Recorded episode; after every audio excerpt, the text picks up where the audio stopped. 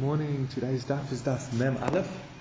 Today's shiur will start from the third last line of mem amud beis. Not much uh, to get lost in, but uh, um, we'll go we'll go from there today. It's uh, yeah. Omar Rabbi Ami Omar Rab Rabbi Avin said in the name of Rab. My Yosef, what does the posuk mean when it says Vato ben Adam Osalach Kli Gole? Now you, son of man, make for yourself utensils, kalim of exile. Um, basically what Hashem was telling Yechezkel uh, Hanavi, make for yourself the sort of camping equipment, make yourself kalim that people would take if they were fleeing into exile. Then, I mean, the hope was that the Jews would see it and realize that they're about to be exiled. That was a symbolism, and to tshuva, or that if they're not going to, they better start preparing these kalim, if we can say it in a more facetious way, or if not, then they better start preparing these kalim as well. So now, what are those klei gola? So he says, zu ner v'ka'arav v'shatiach, a candle, a bowl, a bowl and a mat. Why? A can, those are the bare essentials that a person needs when fleeing into exile. You need a candle to be able to eat and I guess set up camp at night. You need a bowl. A bowl, as they point out, is multi-purpose. You can use it to eat, you can use it to drink, you can use it to knead dough in. And interestingly, it points out later on that they actually didn't take for themselves bowls, and they ended up having to, to knead the dough and prepare it. They had to like hollow out uh, a bowl shape in the ground, and their dough got full of like uh, stones and stuff, yeah. So that was uh, so they didn't prepare that bowl. And the shatiach is a mat. They, they could double it up as like a like a pink, uh, picnic blanket that they could lie on. Ran actually says it was made of leather, but they could lie on. They could use it as a sit on it and eat. So that's what they would take. Once you've mentioned um, something to do with essentials, we bring another posuk, b'choisar kol, one who lacks everything. And the, I'll just read the whole posuk. It will just uh, make the rest going a bit, going ahead a bit easier. Um, yeah, interesting. It's uh, we don't have to go in, but it was when it says the punishment that Hashem will give Bnei Yisrael for not serving Hashem. The famous posuk, because you didn't serve Hashem with simcha and a good heart. Um, the punishments that will come, and that's the posuk now, is the following posuk. It says, well, from that posuk, you will serve your enemies, which Hashem will send you to, will send out against you. In uh, hunger, thirst, and nakedness, and lacking everything. He will place an iron yoke on your neck. Until you are until you are destroyed.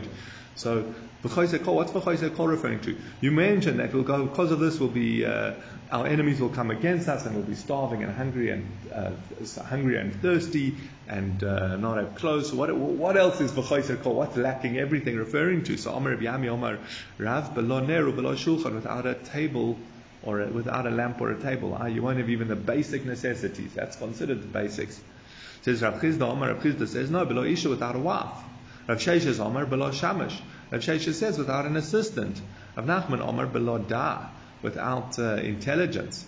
And Tana, below Melach, u below Rachav, Ravav, Ravav. Another Tana taught it's without salt and without uh, grease. Uh, salt and grease, granted, they're not at all fancy, and they're very basic to any food, to making it slightly uh, nice. And they won't even have that. So again, different uh, approaches on what would be the essentials, and you might even argue what are the essentials to get through a hard time, like when your enemies are out against you. Um, that seems to be the the the emphasis of v'choisei kol. Now, just focusing on this last one, below Daya says Amar Abaye and Aktina, and Abaye says we have a tradition. Ein oni ela b'da. When we refer to someone who's poor, we're referring to someone who doesn't have the Da, da, uh, das, knowledge or intelligence, wisdom. But my Rava Omri in Eretz Yisrael, they used to say, "The dabe kulabe, the la dabe mabe." If he has it, if he has intelligence, he has everything. If he doesn't have intelligence, what, what does he have? Good. What does he have? It says da kani machasor, one who acquires it. What has he? What is he lacking? Da loikani Ma'akoni, if he has not acquired intelligence, what does he even have? What has he got? So that's uh, intelligence. Just if you notice, I thought, uh, let me just see if I had a point on that. Um, yeah, if you notice carefully, there seem to be two aspects to what um, um, what it's referring to when it says wisdom. One is um, again in this tradition that they have from Eretz Yisrael, that if you have it, you have everything. If you don't have it, what do you have? And then similarly, if you've acquired it, what are you lacking? And if you haven't acquired it, what are you not lacking? I, there's two aspects of intelligence. There's the natural-born instincts and consideration, maybe we can call it derech eretz, that a person should have. And then there's also the intelligence that a person should work on growing and learning over his life, continuously becoming uh, wiser. And that uh, seems to be what they're referring to. Omar Rabbi Al-Kasandri Al-Kasandri said in the name of Omar Bichia Bar Abba, back to, remember the main discussion around that, what the subjects we just bringing up, lots of tangents, is uh, Bikur Cholim, the mitzvah, and understanding sick people, because we started off this discussion with, can you visit a sick person who's not allowed to get benefit from you? That was the starting point. So it says, so sorry, so back to Rabbi uh, Rabbi Al-Kasandri in the name of Rabbi Chia Bar Abba, a sick person does not stand up from his sickness until he has been forgiven for all his sins. Shenemar, as it says, I forgive all your sins and I will heal all your sicknesses. I first I'll forgive your sins, and if your sins are forgiven, then you'll heal, your sickness will be healed. Rav Nuna says, not only will he be pardoned, he'll actually return to his youthful state. Shenemar, as it says, Rutefes, so let me just check the pronunciation of that word. Rutafas besoro minoar. His skin will become fresh like it was in his youth. Yashuv lemei olamov, he will return to the days of his youth. So again, interesting two points. Two very similar points that they seem to be saying. Rabbi Al-Kasandri says if he will forgive the sins before he heals, and Rav Nuna says someone who heals will return to his youthfulness. So that um, the one explanation on that is uh, Slicha sometimes means like your sins are pardoned, but if you carry on sinning or something like that, they will be uh, taken into consideration again. Almost like, I think, you know, sometimes the court offer a suspended sentence. Um, but that's, I think, slicha is stronger than a suspended sentence, but that's kind of what it is. And whereas here, returning to your youth is like saying you'll return to the stage you were in before you sinned. So very, he says, taking it to the next level. Kol mishkavo afachto b'cholyo. His bed has been turned upside down in, it, in his sickness. Omar Rabbi Yosef Loimer, Mishka Kamura, that refers to forgetting his learning. Now, interesting, it's Rabbi Yosef that teaches us this point that you forget your learning, but we also know um, Rabbi Yosef Cholash. Rabbi Yosef became ill, and Ayaker Le Talmudei, he forgot all his year learning. Ahadre Abaye Kamei, Abaye came to visit him.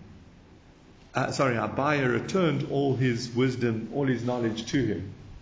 It says, Hainu de Bechol Duchta Amrinan, and this is why you find throughout Shas. Omar Rabbi Yosef Lo Shmayeli Hadash Maisa. Rabbi Yosef says, I didn't, I never ever heard that teaching. And Omar Le'abaya, Atom Mirtan Lehilan Umehama Nisa Mirta Lehilan. You taught it to us, and this is what the source that you gave for that halacha. that is, um, again, we notice this throughout Shas conversations. The Rebbe was Rabbi Yosef. As you saw, he became ill and he forgot his learning. And, uh, Um, and and Abaye, his Talmud, used to remind him, no, you taught it to us, and give him the source. Um, which is interesting, the Masores HaShas, which cross-references the Talmud, um, brings a Ruvin, Makos, Neder, and a few places in those Masechtas, but it comes up now and then throughout Shas. Now that I've pointed it out, you might realize that Rabbi Yosef couldn't remember it, says, I never heard that before, and Abaye says, but you're the one who taught it to us, and... Uh, And therefore, I'll return to you. Is it too noisy? Should I close the... Um, Yeah, I was thinking, what's the connection between sickness and forgetting your learning?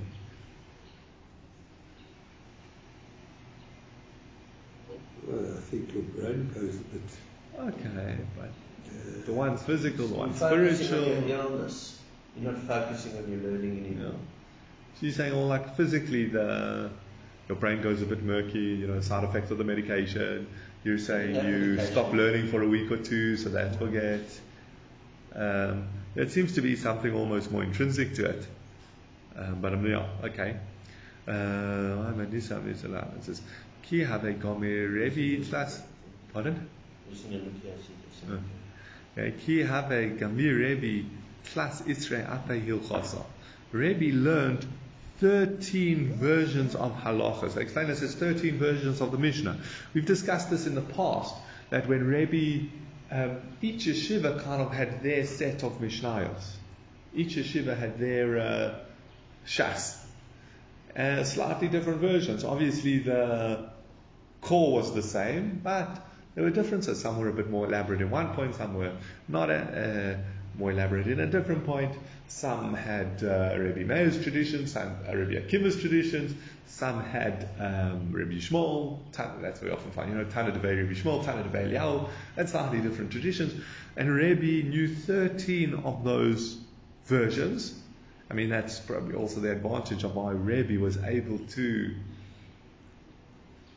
compile the Mishnah, because he had such an extensive... Uh, Almost like, you know, when someone wants to uh, research something and they have a whole lot of manuscripts in front of them and they write a sefer or they make a point based on all the manuscripts, it's very authoritative. Rebbe had all the whole spectrum of uh, of, uh, Mishnah, of collections of Mishnayos in front of him, so he was able to compile and put together the best, uh, most, ac- uh, most accurate, most reliable, most authoritative um, collection, and that's what we refer to the Mishnah. All these other collections, other thirteen, are what we would refer to as brises. So Rebbe learned thirteen. Agmarei Rebbe Chia Shiva Minon. He taught Rebbe Chia seven of them. The Sof Charash Rebbe, after a while Rebbe became sick. And as we know, someone who becomes sick forgets their learning. So Rebbe Chia came and taught Rebbe the seven that he had taught him. Shisa Ozdu. But the six were missing. Um, the great danger of the oral Torah is... Just the Hana Shas talking about. Well, uh, Mishnayos at least. Hana, the Hana, the Hana... Yeah, yeah. It's wow. Six books of the Mishnah. Yeah. Um, it's not exactly clear what format it no. was in before then, but along the lines of they, they had... Uh, you know, you get... Uh, I mean, we know we have uh, like what's called the Sifra and the Sifri and Torah's Kahanim, although that's the same as the Sifra. Um, the Halachic Midrashim on the Chumash, so those are not organized according to Shisha Sidrei Mishnah, they're organized according to the parasha of the Chumash. So there are different collections of Tanaic teachings, those would also be considered brises. Um, once in a while, when we quote a brisa, we're quoting Torah's Kahanim or something like that. Um, there's the Tosefta, that's almost, and that's actually Rebbe Chia and Rebbe Shaya put together the Tosefta. Those are brises that are like an elaboration on the Mishnah. Um, but, so, sorry, what did you ask again? No, I was saying that they learned the whole Shidrei Shesha Mishnah, like seven of them, all got off by heart. Used to say it, say it, say it. Um, and now six were lost. I'll come back to the to the discussion of that. It says, Have Yahu Katsara, Have Shmaya Leila Rebbe, Kedahave Gorish Lahu. There was a certain laundryman who used to listen to Rebbe when he would uh, revise them. Okay, you, you, it's off by heart. It's not like, oh, what did the Mishnah say? Let me go look it up. Mm-hmm. So they would constantly, Rebbe would obviously constantly be saying the Mishnah is off by heart to him, well, to himself, but saying it. So this uh, uh, this laundryman used to listen to Rebbe. So Ozal Rebbe Chia v'gama Yasun Kaimei Katsara. He went. Rebbe Chia went and learnt it from this laundryman, and then he went and he taught it back to Rebbe. So the six missing ones actually got back from the laundryman.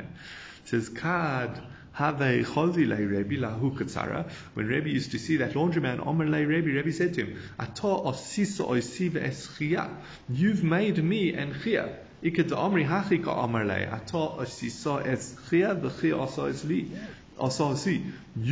Chia and Chia made me.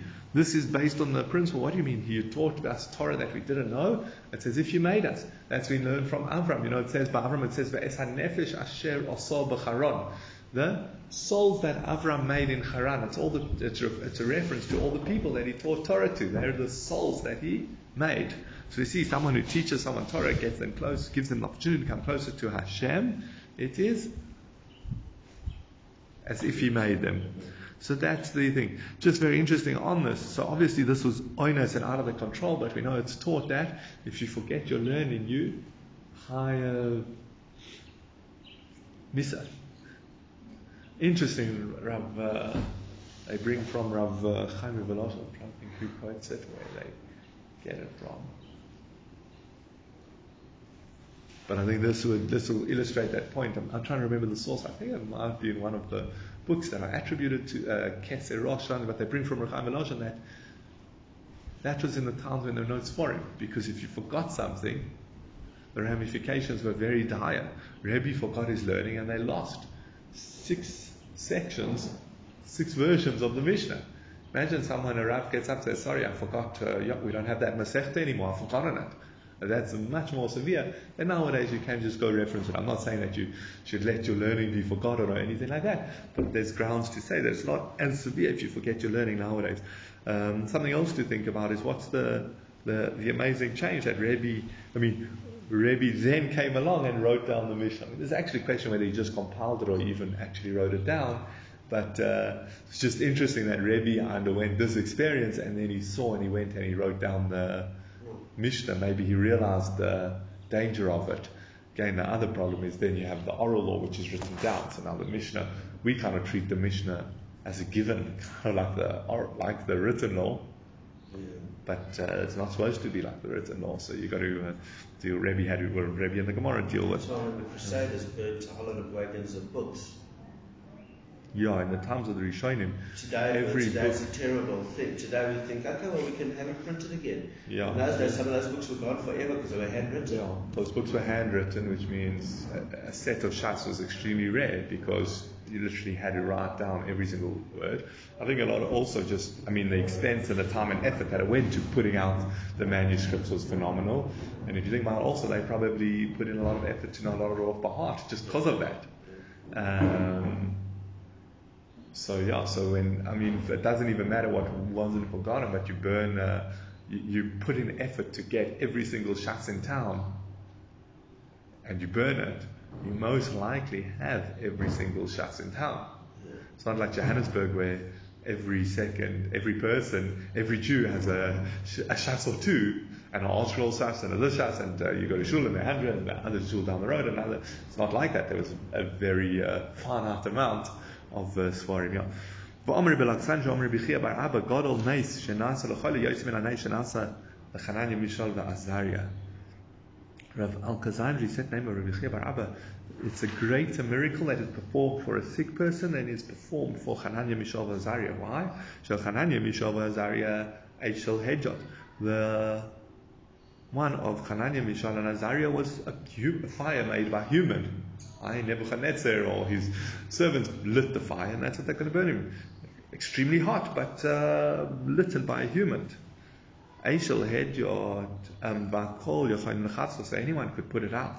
Vizu shall choila, but the sickness, the fire that burns away a sick person, shall shemaim who, it's uh, from heaven, and who is able to extinguish it. I saw, I was wondering, so, I mean, it's a sweet idea to say that it's, but like, what's the bigger deal? Chananya Mishal and Azaria or a sick person recovering? So I saw an um, article bring the Ion Yaakov that um, no, this that Chananya Mishal and Azaria survived is not a big deal. They were huge tzaddikim. Whether it's a miracle or whether it's a regular, like, it's nothing special that they survive. Whereas a regular person recovering from their illness, that's how far Hashem cares about His creations, and even someone who's not necessarily deserving of any special, let's say, deserving of special treatment, Hashem still takes very good care of them. Um, I'm not sad because that doesn't sound like what it's saying from the words. It's a nice idea, but it's not what the words seem to be saying. So I was thinking, um, There's a, this is hard to understand, but there's a special aspect of Hashem's care and connection to us that comes through almost nature. I, when there are things that are out of the ordinary and unnatural, yeah, that, that's that's amazing, and it reminds us of, of the greatness of Hashem. But the true greatness of Hashem, again, and this is something we, we desensitize ourselves to, is the running of the world. I mean, someone once put it to me, and I think this is a, I don't want to get into that discussion, but almost a mala in viewing the world through evolution. Is imagine your car, the more you drove it, it got better at handling potholes. so that, that's what, it got better at dealing with the environment around it. That's not how uh, man-made things work. They deteriorate, and the and the hard environment they have to live in, the more they deteriorate. If you look at Hashem's world, I'm not talking about uh, obviously people. What we go through builds us and develops us, but just the natural world as well. That's kind of what natural selection is. It's the the, the species evolves, it grows with the challenges and the environment it's put in, which is a uh, Um, so that's an amazing, amazing thing. So that Hashem created a human, can make it, it can become sick, and it can heal itself. I mean, I wish I just drove off the problems my car has. Yeah. You know, you can tell you can tell a young kid, you know, walk it off. Can't tell your car, walk off that uh, flat tire. You know, so so I think that maybe that's what it's uh, an allusion to. The, the great, uh, one of the most phenomenal things, the greatness of Hashem is nature, and there's sickness. I mean, interestingly, also, I mean. You can see they always, we're not sensitive to this, but they're always speaking about sickness almost as, for granted, it's a punishment, and it's caused by virus, and if you do tshuva, your sickness will recover. They're not looking at it from a very natural perspective, but still it's that, that it's the healing is through a natural means. Okay, so that's... Uh, That's just, yeah, yeah, obviously there's a lot more to think about on that, but let's go on. Rabbi Al-Kasandri said the name of Rabbi Chia bar Abba, and some say it was in the name of, it was Rabbi Yeshua ben Levi. When the end of a, when a person's time comes, anything can dominate it. I, when a person, when a chas v'shalom, a person's one hundred twenty years, anything is there can take a, can uh, carry out the ending of his life. Shneimar, as it says, "V'yochom otzei yargenu." Cain said, "Anyone who finds me will kill me." And Cain said, "Hashem, now that you've taken off your protection from me, anything can kill me." Cain clearly wasn't too worried about. Uh, I mean, what uh, a frog? Frogs? Anything? No, it's anything. Once the person's time has come and they're deserving death, anything can. Says Rav. Okay, and that's why we know Hashem said, "No, I'll put a special sign on your forehead that pe- that they know not to kill you." Rav Omar Min Hadin Korav says this from the following pasuk: "The mishpatecha omdu hayom ki akol avodecha." They stand ready to fulfill your judgment or your laws because they are all your servants. Again, when a person's ready to die, anything in the world will be there to um, carry out its judgment. Rabbi Bar Shila Omru Le Shochiv Gavra Gavot. Rabbi Bar Shila was once told that there was this very tall man died. How did he die? It says, Havarochiv Gardunya Zutra. He's riding a small mule. Mata Titura. And when he was crossing a bridge, Istivit, the mule either got a fright, or it uh, became terrified, or it went mad. And Shadye, it uh, threw him off. And he died. Kori al Nafshe, um, Rabbi Bar Shila said to himself, says, Mishpatecha Omdu Hayom, we see your judgment stands for that day. Hi, when it's time for a person to die, he'll die. Again, tall man riding a mule, he's not worried about balance or stuff, he just puts his feet on it. It's not like he's had to jump up onto this tall horse. He just puts his feet on the ground and he's secure again. So it's like very ironic that he was riding this tiny little mule, got to a bridge, all of a sudden the mule lost it and uh, So bucked and chucked him into the river and he drowned. Um, similar story. Shmuel Chazela, who Arkova de Yosvi al Akur Kata. Shmuel saw the scorpion sitting on the back of a frog, V'avranara, and they crossed the river. I, he rowed, he, he, he used the frog as his uh, boat to get across the river. Tarka gavra or mayis, it stung a person and that person died. And koriyolel mishvatecha omdu kol hayom, your laws stand every day. I, if it's a person's time to die, I'll die. Why is this so? Why is this such an anom- anomaly? Okay. The frog should have stung uh, the frog. The frog should have stung the frog. What's, like, why would a scorpion go on a frog? And not only that, independently, neither of those were at all harmful to this man, because the scorpion was stuck on the other side of the river, and the frog can't harm a person. But together, in this very strange, bizarre um, turn of events, it caused, it brought about this person's death. So that's the uh, that's again this emphasis that. Uh, I think maybe it's another way of saying Hashem has many agents to do His work. Um, back to Bikur Cholim, you only bring in, you only visit a sick person suffering from a fever. Like most, like Fukeman wants to come in to include, exclude. You can't tell me he's saying that the the halacha, the mitzvah of Bikur Cholim, only applies to someone who has a fever. Telling me all these hundreds of other types of illnesses and diseases and suffering that people go through. There's no mitzvah bikur cholim. Obviously not. Shmuel's coming to exclude from something more specific. That's how the Gemara is asking. It says lafuke or detanya, to exclude from the following. Rabbi Yosef ben Parta Omar Mishum Rabbi Eliezer. Rabbi Yosef ben Parta said in the name of Rabbi Eliezer, Ein mavakrim loy choli me'ayim veloy choli ha'ayim. You don't visit someone who has uh, stomach issues, or someone who has uh, sore eyes, nor someone who has a headache. It makes sense not to visit someone who's got uh, sore stomach because of uh, stomach issues, because it's embarrassing. He's going to be running into the bathroom every time. He might be touching himself. You know, it's very it's embarrassing. There's ela choyle ha'ayin or meichish harosh. My time, why can't you visit someone who has sore eyes or a sore head? He says no. Mishum Rabbi Yehuda, Damar Rabbi Yehuda, dibura kashla eino umalila ashisa. Um, speech is harmful for the eyes and beneficial for someone with a fever. Like someone's got a headache, splitting headache, or sore eyes, and you just lie in a dark room and you're going to go and talk to them, it's going to make it much worse. Um, whereas someone with a fever, all he wants is the distraction from the pain and discover, discomfort. He would love a visitor. So again, I think I wouldn't take these as rule as hardcore rules, but I think the principle is very clear. Your bikur cholim must be for the benefit of the sick. We've mentioned a few stages over the last few daf. There's the, one of the main reasons. Of, of, hashkafically, this is uh, very important to think about. Uh, I asked the question yesterday, why do we need to uh, learn about bikur cholim? Uh, shouldn't it just be something that's instinctual? But so I thought of an answer last night. Maybe it will come back to me, a better answer than I gave yesterday. Um, but otherwise, we've seen, you know, so you go, you go to the sick person and then you daven for them. You check that their physical surrounds are good. You see if they need any medication or help. That's the primary aspect of visiting the sick person. And then, but obviously, again, it's got to be done sensitive to the sick person. What does the sick person need?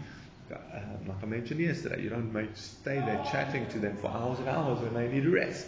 And so to hear, if someone's got a headache, maybe going and visiting and talking to them, or you know, bustling around cleaning and dusting the room when they've got a headache, is not the right way to bikur cholim. Um, uh, if they've got an, an illness that they're embarrassed by, you don't uh, you don't go visit them. Also, how do you do f- fulfill the mitzvah in these scenarios where you can't go visit them? Well, there's some base ones. One is you can daven. Again, I don't know if that's the ultimate bikur cholim, but that's an aspect of it. You check with their family.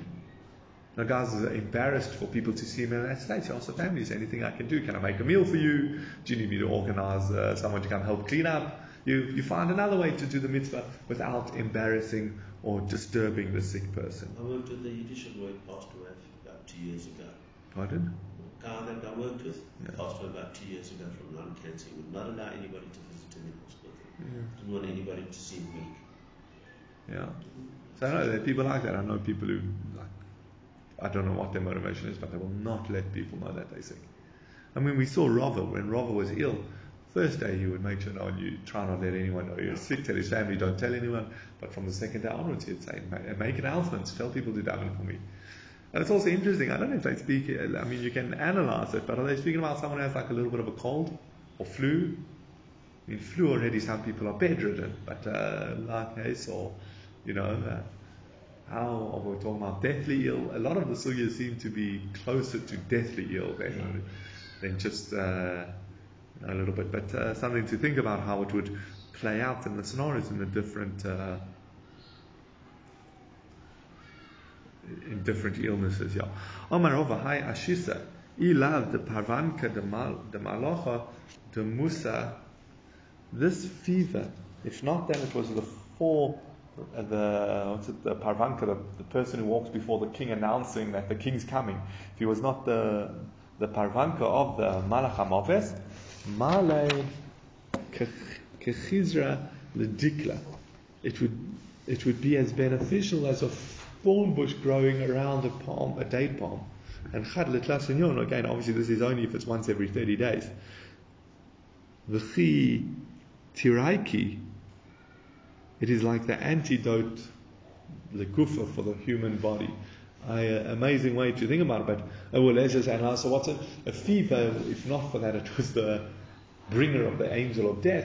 It would be amazingly beneficial, like a thorn bush that grows around the palm tree. No animals can get to the palm tree and damage it or eat its fruit because of the thorn bush. So that's the the fever would protect the body, and it's like the the antidote. It's the cure for what the body needs. Problem is, it brings the Malach HaMaves, which is fascinating because we know that what triggers a fever, your it's your antibodies, it's your immune system working. Yeah.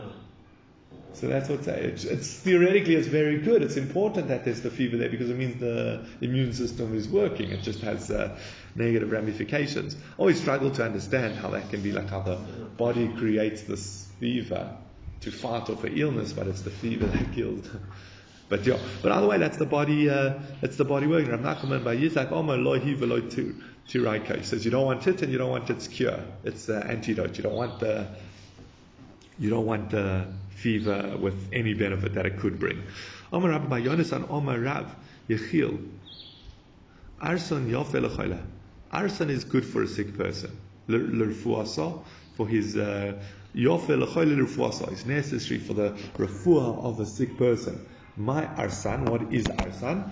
So Amr Rabbi Yonasan, Khushla, Khushla desaria tike, the day shnafye. It's uh, old hulled barley from the beginning of the sifting process. And Amr Abaye, Rabbi says slightly different, Boyan Bishula Kain Bishru Datura, it requires extensive cooking like you would cook ox meat. Whenever the Gemara wants to refer to something that requires a lot and a lot of cooking, it says ah, what you need to do to prepare, to make ox meat, to cook ox meat. Rabbi Yosef Omer, he says slightly differently, Smida, not the, it's not the Khushla, but it's the Smida, the fine flour, the Sariatiki of old barley, the Reish Nafya from the beginning of the sifting process. Omer Abaye, Bayan Bishulak, Bishra Duchutura, and so too on that. Abaye, we're not sure, I guess, on which one, but Abaye said that it needs a lot and a lot of cooking. Okay, so that's uh, something beneficial for sickness. Amr Rabbi Yochanan, Burdam Ein Mavakrin. Someone who has Burdam, you don't visit him. V'Ein Mazkirin Shmo, you don't mention his name. My time, what's the reason? Amr Rabbi Eliezer, Yonei Shehu, Kamayan Anaveya. It's like he's a flowing spring. It's either severe diarrhea or a bloody discharge, something like that. But it's, it says, V'Amr Rabbi Eliezer, Nam Nikra Shmo Burdam. Why is it called Burdam? Shehu, Kamayan Hanaveya. It's like a... Uh, a flowing spring um, that seems from the word bar dam, a pit of his body is a pit of blood that's just uh, leaking it. I don't know, that sounds the opposite of a Mayan if I'm understanding it correctly, um, but that's uh, so this disease is either, I think it's very very embarrassing for the person to, for other people to see him in that state, and for people to know even that he has that disease. So uh, so so you don't Never mind, you don't visit him, you don't even tell people what's wrong with him. You just say, oh no, he's not feeling well. Got flu. It says, Umar Peyu Rufus HaNefesh. Then the Mishnah went on and said, again, this is Hamura Anoma Chavara, someone who's taken a vow from their friend. We said he can heal him Rufus HaNefesh, but not Rufus HaGuf. Says Hachik Tani, this is what's Hachik Tani, what's it teaching? It says, Ilay Mid Rufus HaNefesh, Mechinam Rufus Mamon. Sorry, sorry, it didn't say that. It says you can heal refuas hanefesh, but not refuas mamon. So he says, what are you saying? Maybe refuas nefesh means b'chinam, you can heal him for free. Refuas mamon b'schar, and refuah by mamon means for a schar. He says, well, this nihachi, then the Mishnah should have taught that. Refuah b'chinam avalav b'schar. You can teach him for free, but not for schar. And how would nefesh mean free? Nefesh is, I want to. I want to heal you. I'm not doing it for my job. I'm not doing it because I'm paid. Nefesh, that's what I want. Um, that's the first way we want to read it. And then it says, no, it can't be that. It must be, um, because then the Mishnah would have said for free or for schar. It says, Ela refuas nefesh, gufo, and it says refuas nefesh, it's referring to the person himself. Refuas mamon, when it says refuas mamon, behemto, his animals. Uh, oh, what difference does it make that you can heal the person but not his animals? So very interestingly, because there's a mitzvah to heal other people. There's no mitzvah to heal an animal. I was thinking, what about Sar Barei Chaim? But let's just put that on the in the back of our mind for the meantime. So there's a mitzvah to heal a person. Now remember, I'm allowed to do my mitzvah even if you're not allowed to get benefit. Again, as long as the benefit is uh, secondary, uh, tangential. And we'll see a ramification of that shortly. Um, You know, let's just read the next line. It says, Omar, whereas your animals is just a pure financial benefit. And you've got a sick cow that can't plow for you, and then the vet comes and heals it. Well, now you've got a more valuable cow that can work. That's a proper benefit, again, without this mitzvah aspect. Omar, Rav Zutra Bar Tuvia, Omar Rav, Aval Omer Lo, Sam Ploini Yotelo, Sam Ploini Ralo. You can tell him your cow needs this, your cow needs that. And they learn from there, you can't pass him the medicine. The vet can't say, here, this is the medicine he needs, take it, or put this on, you know, but he can talk to him. It says the speech is very, uh, is is a very minimal benefit, and therefore you can do it. Now, so the, that's when we're saying you're not allowed to heal the animal. You're not allowed to heal the animal, but you can tell the owner what to do, yeah. Which is, as I said, a little bit difficult because it's like, oh, shouldn't you be worried about the animals suffering? All very well that you've taken a neder or the owner's taken a neder, but why should the animals suffer? Okay, but it seems that there is no mitzvah to heal an animal. There is a mitzvah to heal a person. Therefore, I can do my mitzvah even though the person's not allowed to get benefit from me. What is how? But how far does that extend? So interesting. They say that obviously I can. Part, the, the sick person is not allowed to get benefit from me. I can part, when it says I can heal him, I can pass him the panado. I can't give him my panado because then he's getting a financial benefit from me, but I can pass him his panado. Or, but by an animal, you wouldn't even be allowed to pass, the, the vet wouldn't even be allowed to pass, say, oh, here's your, where's your dog's, uh, I don't know, food? Here's your dog's food. No, you can't do actions. You can only use speech. Um... That's uh, that's that's one point. Um, the Ran also points out amazingly that obviously this is even when there are other doctors. He says, um, I'll just read the Ran. It's the third line from the top of the page, but it says so. Ela refus nefesh gufu. He says mutukma peshen nichna is roife asurin ala chole. We must be discussing a case where the assets of the doctor are forbidden to the sick person. Umisham hachi lo yerapim mehemta. That's why he's not allowed to heal the animal. Ukagon sheyeshom roife acher. It must be a case where there's another doctor. Di eloi shori lerefusa, because if not, he would be allowed to heal the animal. If you're the only vet, then you can heal an animal if someone is not allowed to get benefit from you. Why? The hot sun we learned above. Um, you're allowed to return a lost object. Remember we said that? You're allowed to return your lost object. And he, what, this is the greatest returning of a lost object, healing someone or healing an animal. You're going to lose your animal, so I heal it. What's the difference between whether I found the dog running down the street and I get it to you, or I found it ill and I and I heal it. Um, it must be a case where there is another doctor, but you can, you can still heal the person himself. Because the person doesn't necessarily benefit from anyone. Uh, so fascinating what the Ran's saying is, even though there's, you could choose the six doctors in the in the, in, the, in Glen Hazel you could go to, They can still go to the doctor, or the doctor who is not allowed to get, you're not allowed to get benefit from, could still come and heal you. Um, that's uh, that, that's how far the Ran takes it. There are a few other points to discuss, but I think let's go on. Um, the next Mishnah says, again, this is um, if you've, okay, this is all going, if someone's taken benefit from, get, uh, no, uh, uh, a vow from getting benefit from their friends, says, you can go in the same bath if it's a big bath but not a small bath. Why? Because if it's a small bath, you cause the water level to rise. If it's a big bath, if, if a second person jumps into the swimming pool, you don't notice the water level rise. But if you're in a smaller tub and someone gets in, you notice the water level rise, and that's considered a hana, a benefit, because you prefer it. It says, v'yoshen imo b'mita, and you can share a bed. And Rabbi Yehuda, Rabbi Yehuda explains, b'yomois hachama avaloi b'yomois hagashomim, in summer but not in winter. Because then the more people sharing the bed, the warmer it is, the better. It says umeisiv imwa ala mita, and uh, um, yeah, there's nothing better in uh, in winter when your little children come uh, cuddle into bed with you. That's very nice because it's nice and warm. In summer, when they come and they wrap your, their arms around you or snuggle into you, it's, ah, it's boiling, it's way too hot. So that's what it's saying here. If someone's not allowed to get benefit from you, they can't share the bed because it's uh, hana. But in uh, in winter they can, but in, they, they can't. But in summer they could because it's not a hana. It says umeisa valamita, you can recline on the same bed. Remember they used to eat by reclining, so that's what we're referring to. And va'oichel imo ala shulchan, he can eat at the same table. What does it mean they can eat at the same table? Two people who have isur hana can eat together on the same table.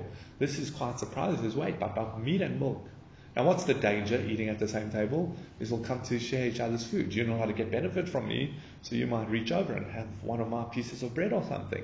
And we see, I mean, we even see this by Basa B'Cholov. If you're eating meat and I'm eating milk, we're not allowed to eat at the same table. So why is the Neder different? So the Rosh here says the Neder is different because, um, uh, where was it? He says, oh, because he says, this is, if someone took a neder from their friend getting benefit from them, they most likely dislike each other or hate each other. If they hate each other, they're not going to share food. So it's fine, it would be the same thing with meat and milk. If two people hate each other, they can sit at the same table and eat uh, meat and milk because they're not going to share food. The Rashba says, like, the Rashba says, no, people are much more sensitive, they're much more aware of when they've taken a neder.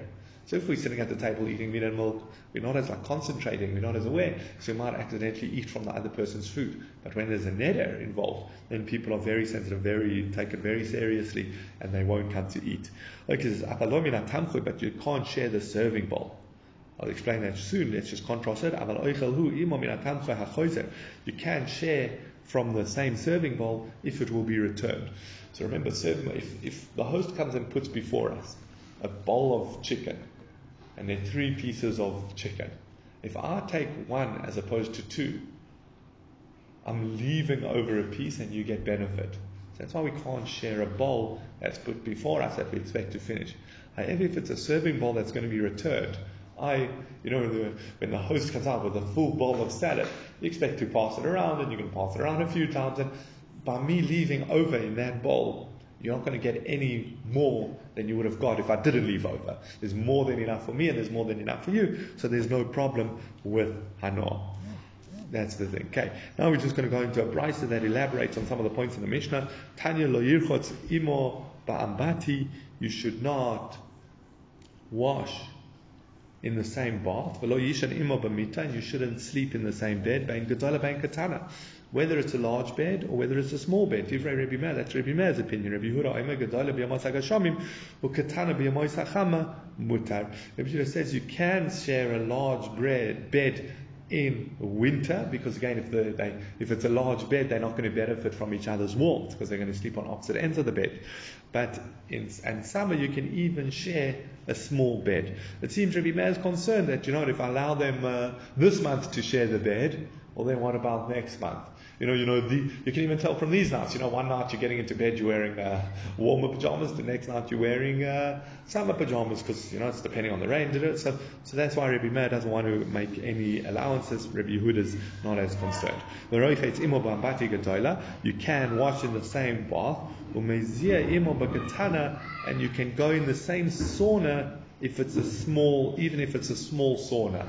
Not sure what's the benefit of a sauna. Um, the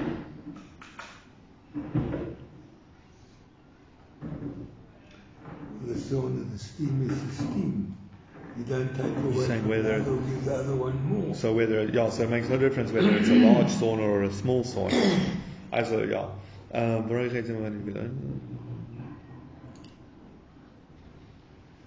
says Aval Mesav Imal Amita, you are allowed to recline on the same bed, the same couch, and you can eat at the same table, but not from the same serving bowl. You can eat from the serving bowl that will be returned, either there's so much food that the owner is going to take some back to the kitchen. Rabbi Yosef ben Parta, I don't know if he's explaining, if he's arguing or explaining, but even from the tamchui that will be returned to the Bar Abayis. And let's leave it there for today. We'll start the new piece, the new Mishnah tomorrow.